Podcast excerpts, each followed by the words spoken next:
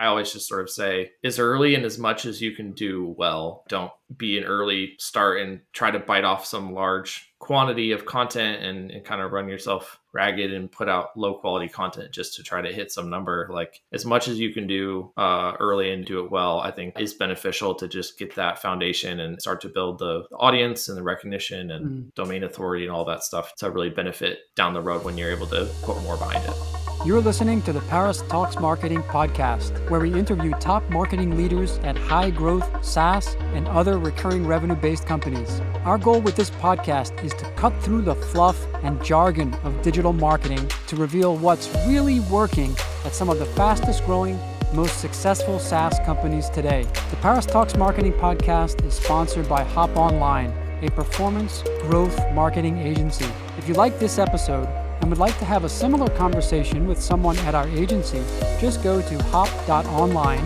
H-O-P.online, and book a discovery call with one of our strategists today. Now, let's get into the episode. Hello, everybody, and welcome back to another episode of Paris Talks Marketing. And today, my guest is Nate Turner. Nate is the co founder and CEO of 10Speed, a content marketing and SEO agency for SaaS. Prior to starting the agency in 2020, Nate was the VP of acquisition at Social Sprout, where he helped grow the company to uh, 100 million in revenue and acted as a growth marketing consultant for companies like Help Scout, Zylo, and Popular Pays. So, Nate, welcome to the show. Yeah, thanks, Paris. Excited to be here and chat through this stuff today.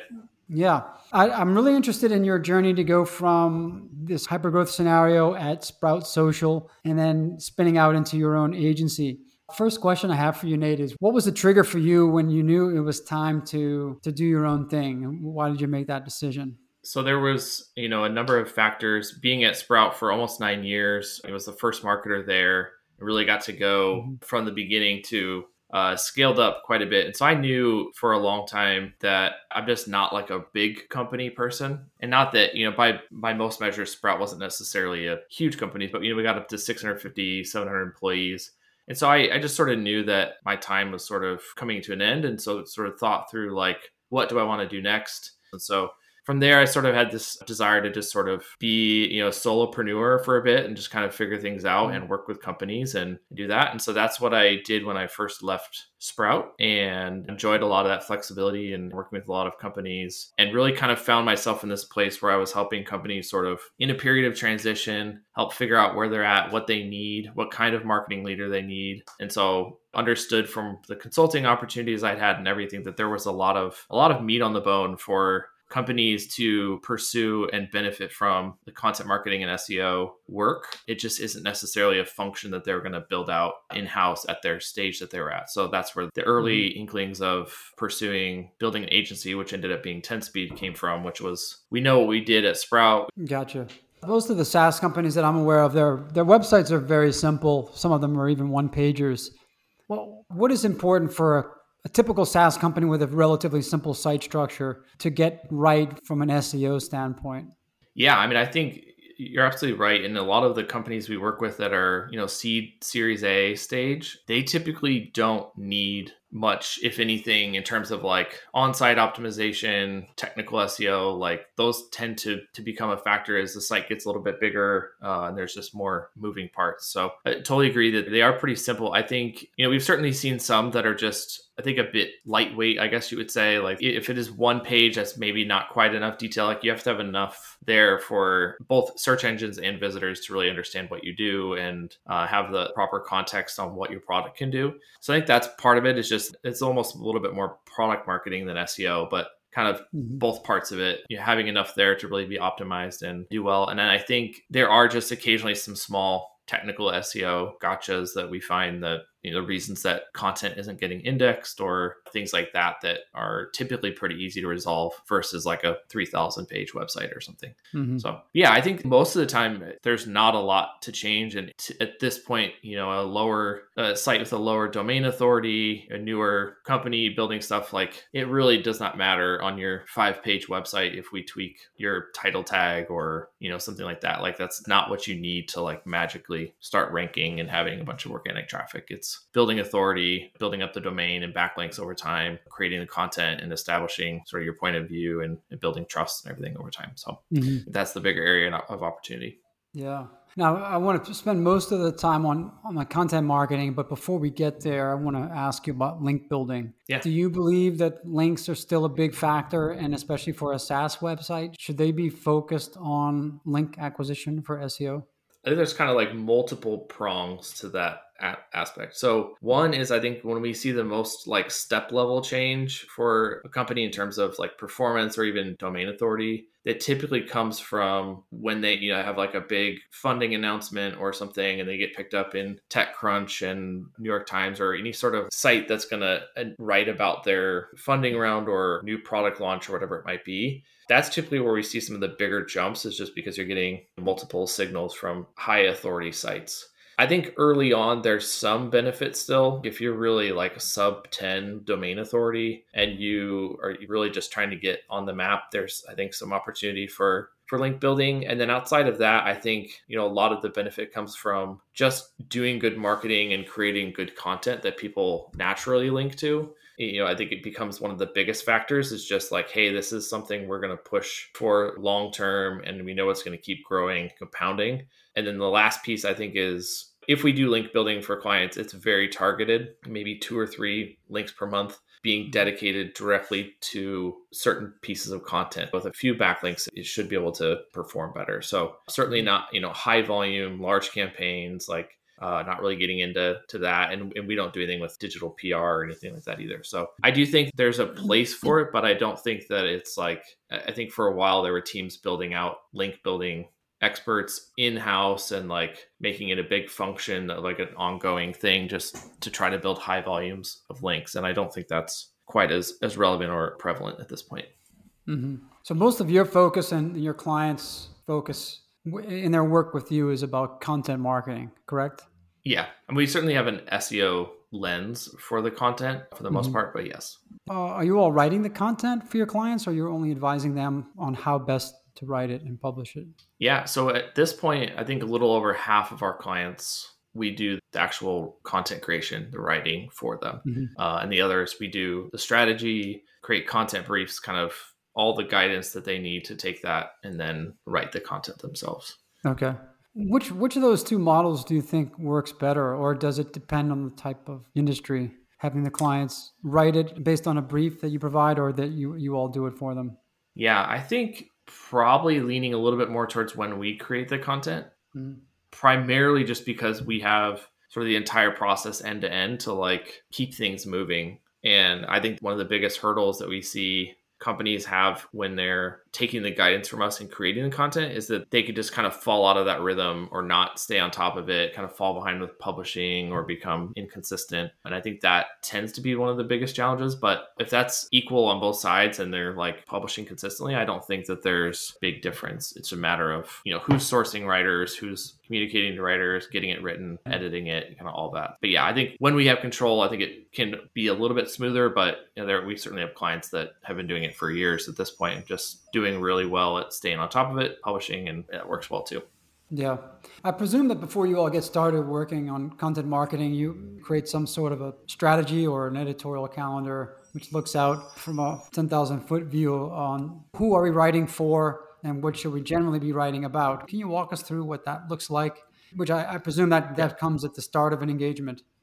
Yeah, it does. We definitely have a pretty big focus at the beginning of really trying to dig in and understand uh, the client's ICP, their ideal customer profile, target audience, persona, kind of whatever, however it's labeled internally for each company. And you know, with that, it's the goal is to understand as much as possible what pain points they have, how their product solves it. Like at some point, this company was founded on these beliefs that we see this problem in this market. We want to create a product that solves it. Let's get back to that point uh, if they have jobs to be done, research or, or, anything along those lines, certainly love to tap into that uh, as well, and just any sort of customer product research that's been done.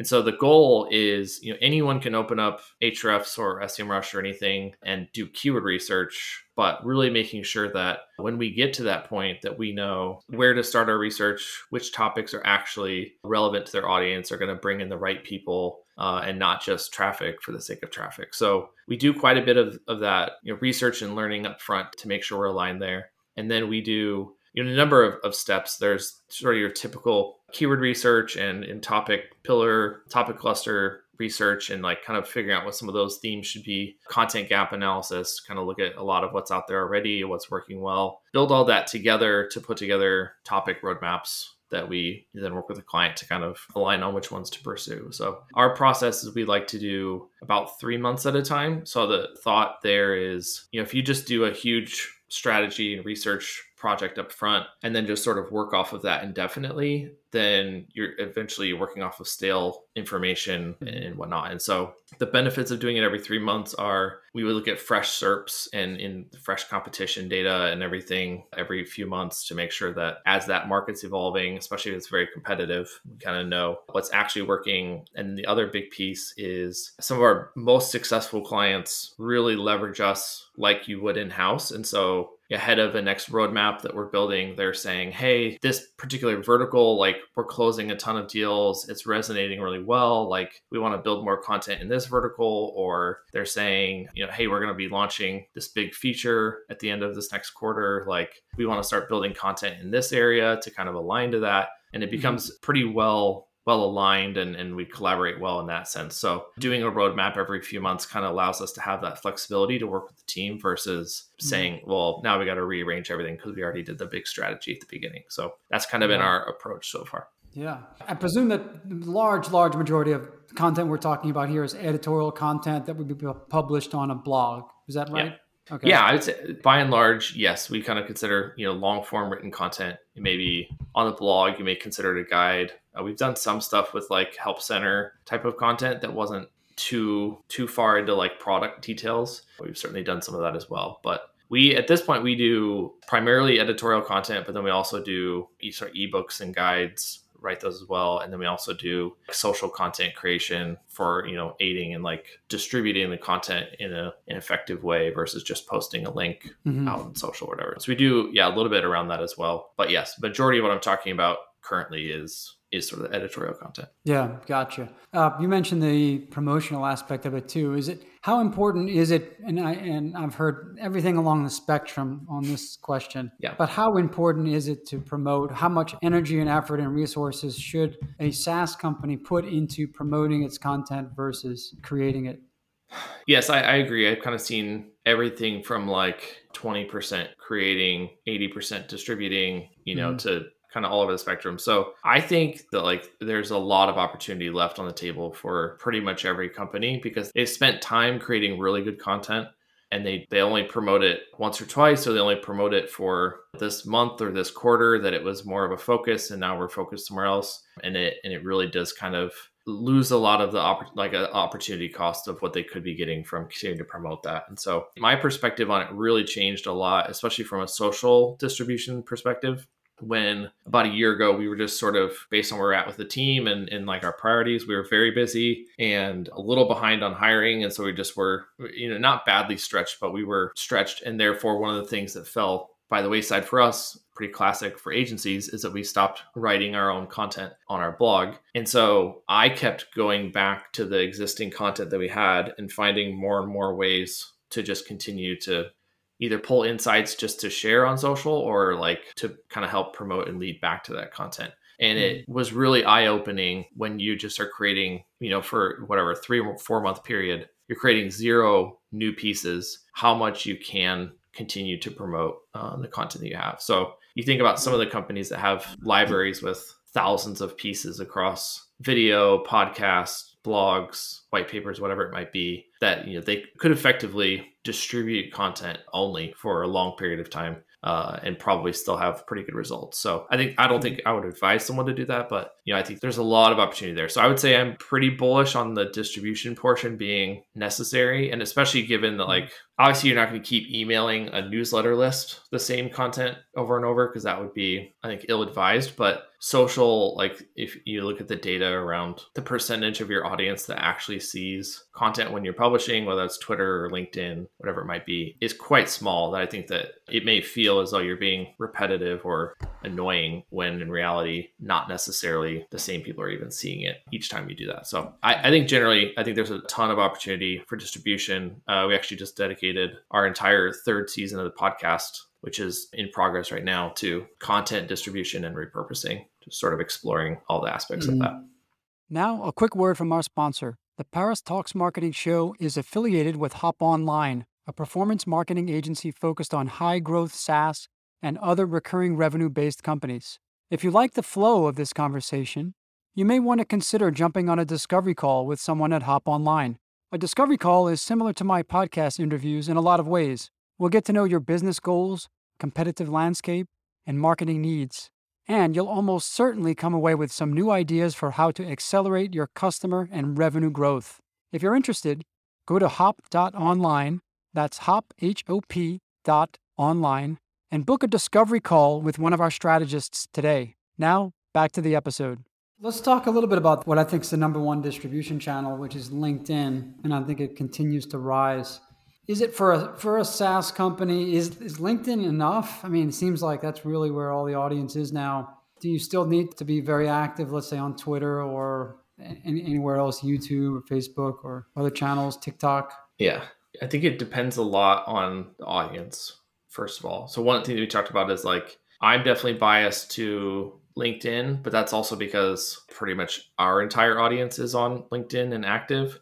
But like if a SaaS company sells to restaurateurs or or something like that in sort of like a food industry, like I don't know mm-hmm. how much those folks are actually on LinkedIn all the time. Like if they're, you know, day in and day out running a restaurant or multiple restaurants or something, like I don't know that LinkedIn brings them a ton of utility, probably for some, but maybe not all. So I think that becomes a part of the question is like, are they actually more on Instagram or where are some of those? So I think generally a lot of SaaS companies sell to marketers and salespeople and HR at SaaS companies. So it's very, it makes sense that a lot of SaaS companies are like LinkedIn would be the number one. Mm-hmm. But I mm-hmm. think there are probably quite a few out there as well that are finding success in other networks. So we always kind of promote SparkToro, I think is a really great tool for at least a starting point of just like really digging in and understanding whatever like podcasts that your audience listens to and YouTube channels they watch and all stuff and really understanding a bit a little bit better where they spend time. So I think mm-hmm. there's still a ton of opportunity. There's tons of startup founders and marketers and everyone on Twitter as well.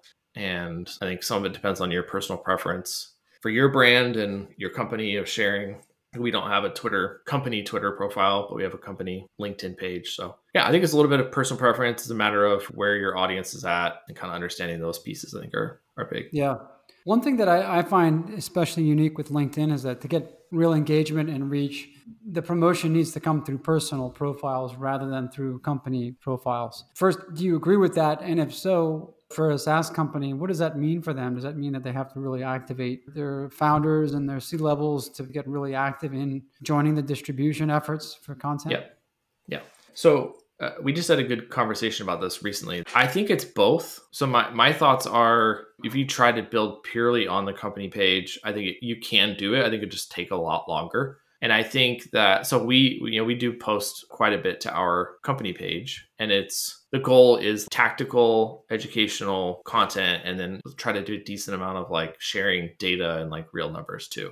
And mm-hmm. so those things I think work well. And we want to have that. But I, I would agree, like the personal profiles, uh, whether that's just sort of some sort of person who naturally does well inside your company and sort of like builds their own audience, uh, or if it's the founder. But I think that what's most valuable is having both, like really quality content on your LinkedIn company page, getting a lot more reach from people and then using that reach to help continue to build the company page. So one example is if a person in your company is has a, you know building a strong personal brand and doing well, they also might leave. So like if you haven't leveraged that mm-hmm. to kind of build up the company page and something that has more staying power with the company, then you can lose quite a bit of that reach, you know, overnight.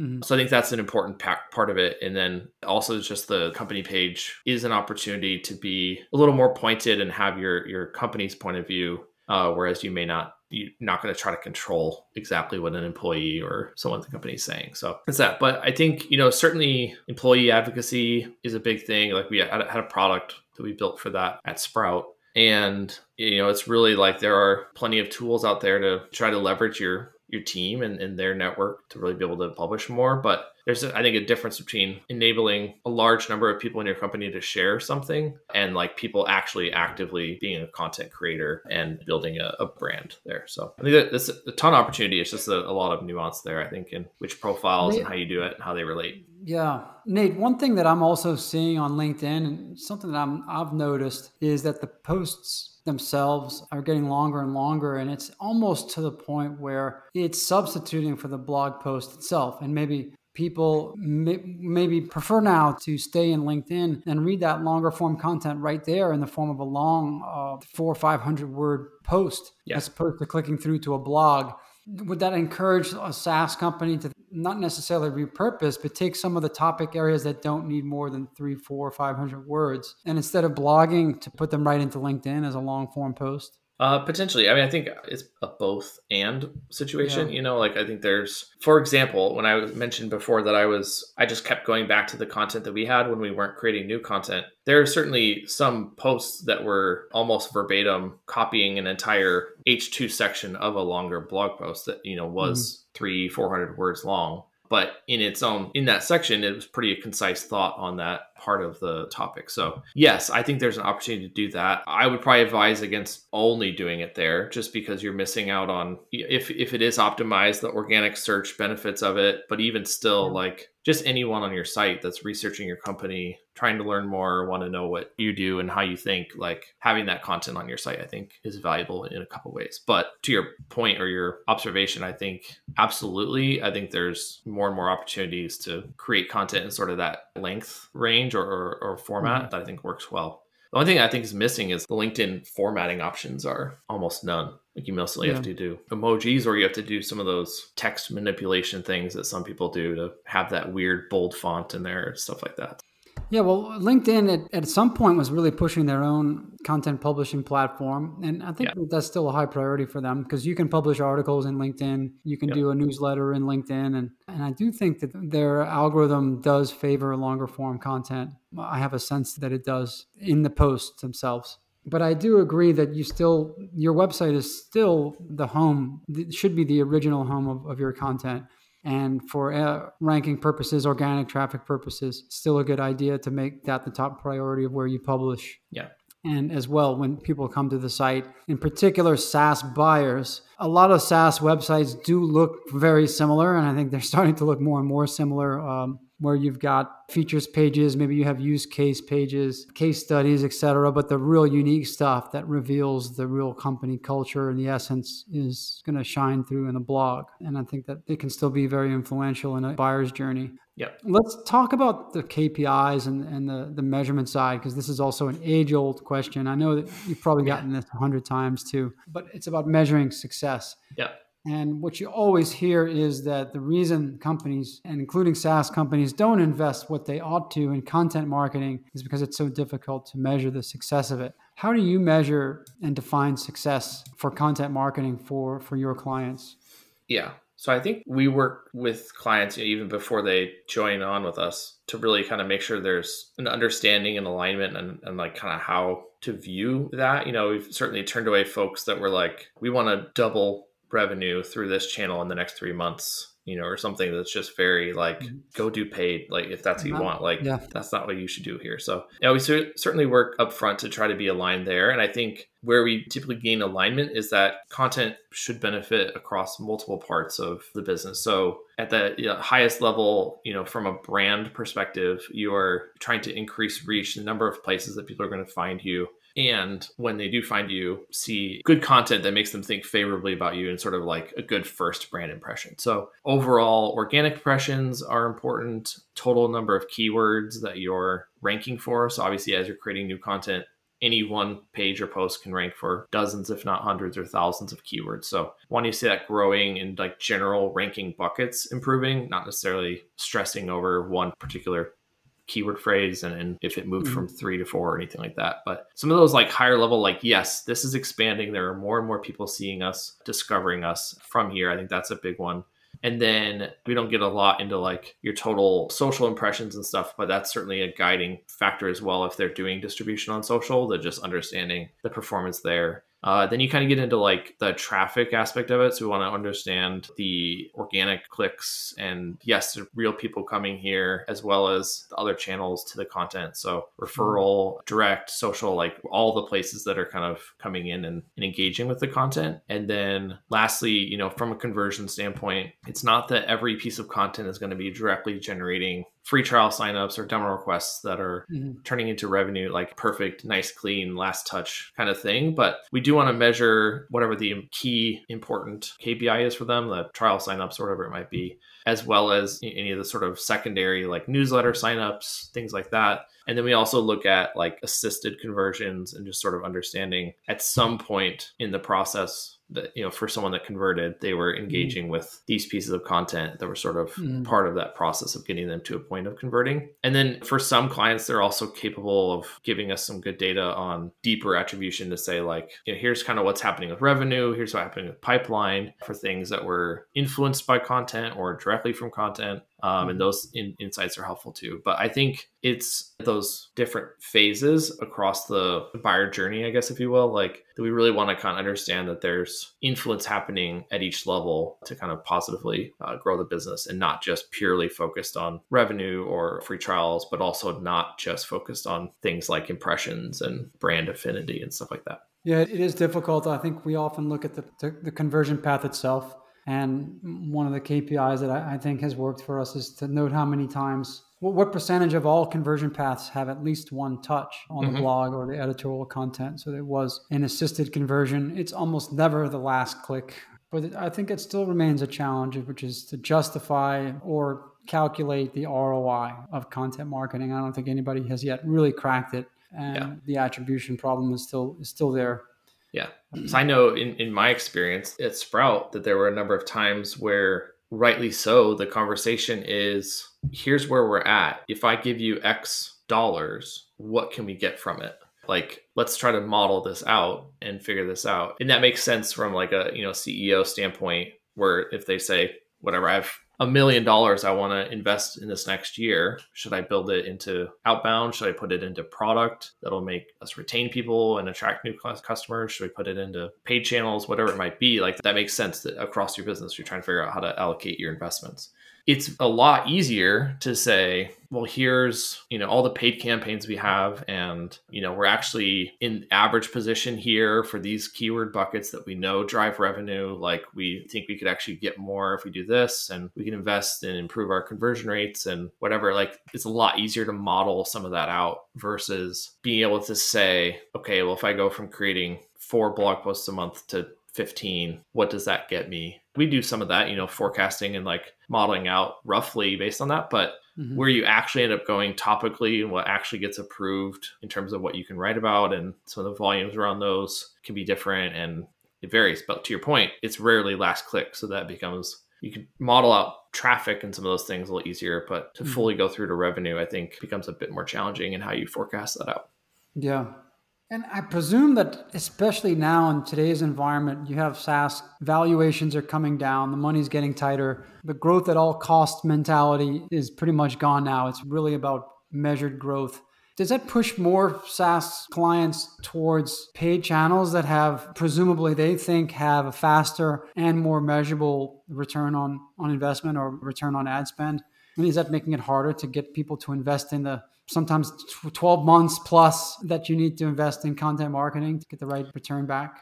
Yeah, I would say from I mean, certainly the conversations have shifted that we're having, you know, over the last six months. SaaS space in particular, and maybe budgets getting tighter and the no more growth at all cost. I think that there's the thing that I'm seeing is people still very much see the value in content marketing and SEO, and they know they want to do it. I think it's becoming a little bit more about sequencing the investments versus you know in the last few years when it's been a little more frothy i guess. I think it's been just like we'll do it all. Here's a hundred thousand a month for paid and we're going to invest in mm-hmm. content and seo and we're going to do this. And now i'm seeing just a little bit more of the sequencing that you know we're making this investment now. We want to do this but we might do it next or or something like that.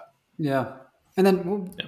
if, if there is sequencing is does content marketing come after paid in that sequence often? I think so. Yeah, which I, I would tend to agree with. Like that's probably what I would do. If you're if you're truly having to choose, like I can't do yeah. both at the same time. I think most of the time, you know, let's be realistic about the payback and like everything on the paid side to know uh, exactly what is acceptable and efficient. But first, let's see how far we can push with that. And when we start, the cost per acquisition starts to slip and you know, the conversion rates start to drop because you're pushing, then I think kind of accept that, work with that, maybe grow at a mm. slower rate over time, and then start to shift beyond that into some of the longer term investments. Yeah. I tend to think that if you wait until paid hits that plateau before you even start on content marketing, then it's too late. Really, you've missed too much of an opportunity. Yeah, because yeah. it will take you several months. I mean, if you're if you're an early stage startup, and, and some of this comes from investor pressure as well. If you're entering into a category where there's current high intent, there's a lot of search volume, and there you can get right into the PPC battle right away. If you do that so religiously and don't start any kind of content programs, then and, and then you wait, and, and then let's say six months later, you've saturated the bottom of the funnel, and then you you, you say, well, now it's time to move up and start doing content marketing. It's already too late because it's going to take you so long. I think what a lot of companies they miss. Yeah, I agree. Yeah, so to, to clarify my point, I was speaking truly of like a very hardcore. This is how much money you have, like hardcore well, sequencing. put but, it all in A or B. Mm-hmm. Yeah, to- totally agree. I think that folks wait too long. They wait until they start to feel the pain of paid not working, and then they want to hurry in, into the next. But yeah, I think that's definitely a, a big part of it. yeah. Well, one one thing that I had been meaning to ask you also, when it comes to the strategy itself, well, not everybody's starting from scratch. A lot of people have very big websites and tons of existing mm-hmm. content. And there's a topic, well, there's a concept called content decay that I think that you're going to be speaking about in an upcoming webinar. Yep. And sometimes it's referred to as, as a refresh or optimization of existing content the general premise here is that a lot of content there's a lot of value that can be gotten out of updating the current content and e- either shutting it down entirely and, and removing it from the index or deciding that it still has evergreen value but it needs to be refreshed or updated how does a SaaS company in that situation go about, first of all, identifying which pieces of content are the best candidates for that kind of work? Mm-hmm. And secondly, whether to focus or how to divide the focus between that type of work, content refresh work, versus investing in new content. Yes. So yeah, if you're if you're in a unique scenario where you have a lot of content, but you're experiencing that decay across a portion of it, and you've not been doing any refreshing, then I think that's definitely a bigger project to kind of analyze everything, figure out what needs it. Like you said, that we prune quite a bit of content for companies where it's just not relevant anymore. So no need to spend time on that. And you go ahead and remove it. But I think the the biggest thing, and I think that more and more companies are getting better about this, is really building that in to your function uh, over time instead of it being like wow now we have 3000 articles and we have to try to update 400 quickly if you were on top of it and and building out that that ratio of new to existing over time, then I think that you kind of stem against that. So I think the biggest thing is in terms of identifying it, you need to, there's obviously like you could look at last three months versus the three months before that or, or six months or whatever and find out which one has lost the most traffic. I think that's a pretty easy mm-hmm. way to look at things. And then again, from there, determine which ones are worth updating. And then it really becomes a, fa- a matter of really kind of going one by one and looking at it, looking at the, all the keywords that match to that post or, or page or whatever it is, which ones have fallen off, which ones haven't. Actually, looking at the SERPs for each of those keywords, like what is the competition doing? How's this changed? Is the intent changed? Like there's a, a number of factors there that really go into that. And so really digging in and understanding why. And then from there, you should have a better understanding of do you need to expand it because uh, it's just not a robust enough piece? Do you actually need to consolidate multiple pieces you have into one, you know, or just some refreshes because there's dated references? There's a lot of things that go into that in in how you actually fix it. Uh, and then in mm-hmm. terms of the ongoing, I think the really important part of that is you have to have the systems and processes in your company to say, you know, we're going to do 12 new and four updates every month. And so that's how we're going to build our roadmaps. Uh, and that's part of what we do for our clients is identify You know, sometimes we start out just updating, you know, an entire roadmap is updating existing until we get to a better place and then we shift mm-hmm. into a mix of new. And so that's it's definitely a, a, thing that needs to be built into your planning process, your ongoing process and how you execute and manage your content program. So it, and mm-hmm. it's, it's huge. I mean, it's if you're not addressing it, it's just eroding your growth. You're just like on a hamster wheel, basically trying to grow, and, you have stuff declining underneath. Oh yeah, I, th- I, think that this concept of indexation bloat can really drag down your performance. And if you're focused only on new content and assuming that you don't have to go back and touch any of the old stuff, then it can be a ball and chain really that slow, slows you down. Yep. Um, yeah, this stuff is as dynamic as it as it was years ago, I think. And you know, in some ways, it's tempting to try to move on to the next shiny thing. But content marketing is still, I think, one of the foundational aspects of building a brand, building thought leadership and authority. It's often overlooked because in the world that both of us are into the SaaS world here, there's such a, pace of growth that's required, and, and there's mm-hmm. such a appetite for fast growth that a lot of people don't have the patience for this. But ultimately, if you're not building a brand for the long term, you can't be successful in the long term only with investing in advertising. I think it's not going to be enough. Yeah, it's too transactional. I mean, Jason Lemkin said that before. You know, there's a lot of like pushing things uphill. You're like, you're forcing it, you're making it mm-hmm. happen. But then at some point, the brand takes over and that really becomes the bigger driver. And so yeah, that yeah, I think content and you know obviously we've talked a lot about editorial, but I'm obviously very bullish on you know short form video and highly produced video and podcasts you know, certainly continue to be bigger and bigger. So I think there's a lot of ways to do that. And then you know what we've talked about with repurposing is like there's a lot of ways you can say, well, here's our top performing posts you know, on this topic, and we're going to consolidate them and create a short web series that goes deep into all these or whatever. Like you can take learnings from one content type you've been doing and what works well and repurpose into others, whether that's do a podcast season on this or a web series or any of that kind of stuff. So I think there's a lot of a lot of things you can do. Yeah. Well, Nate, this has been great. There's at least a dozen a dozen other questions that I could ask you yeah. uh, that we probably don't have time for this time is there is there anything that I didn't ask you that that you wish I would have asked you, or is there anything else that you think could benefit our audience? No, I think it, the only thing would just be kind of going back to what we said about when to invest and how. You know, I think that, that that really is a big area for a lot of companies, and so I think the sooner you can do it, the better, and really just kind of build that in. But I always just sort of say as early and as much as you can do well. Don't be an early start and try to bite off some large quantity of content and, and kind of run yourself ragged and put out low quality content just to try to hit some number. Like as much as you can do uh, early and do it well, I think is beneficial to just get that foundation and start to build the audience and the recognition and mm. domain authority and all that stuff to really benefit down the road when you're able to put more behind it. Yeah. Yep. Great advice. Well, Nate, thanks very much for, for being with me. Thank and you. Great insights that you shared. I think enormously beneficial, and uh, look forward to hopefully having you back on the show at some point in the future. Yeah, I'd love that. Thanks, Paris. All right, take care. Another great episode in the books. Hope you enjoyed it.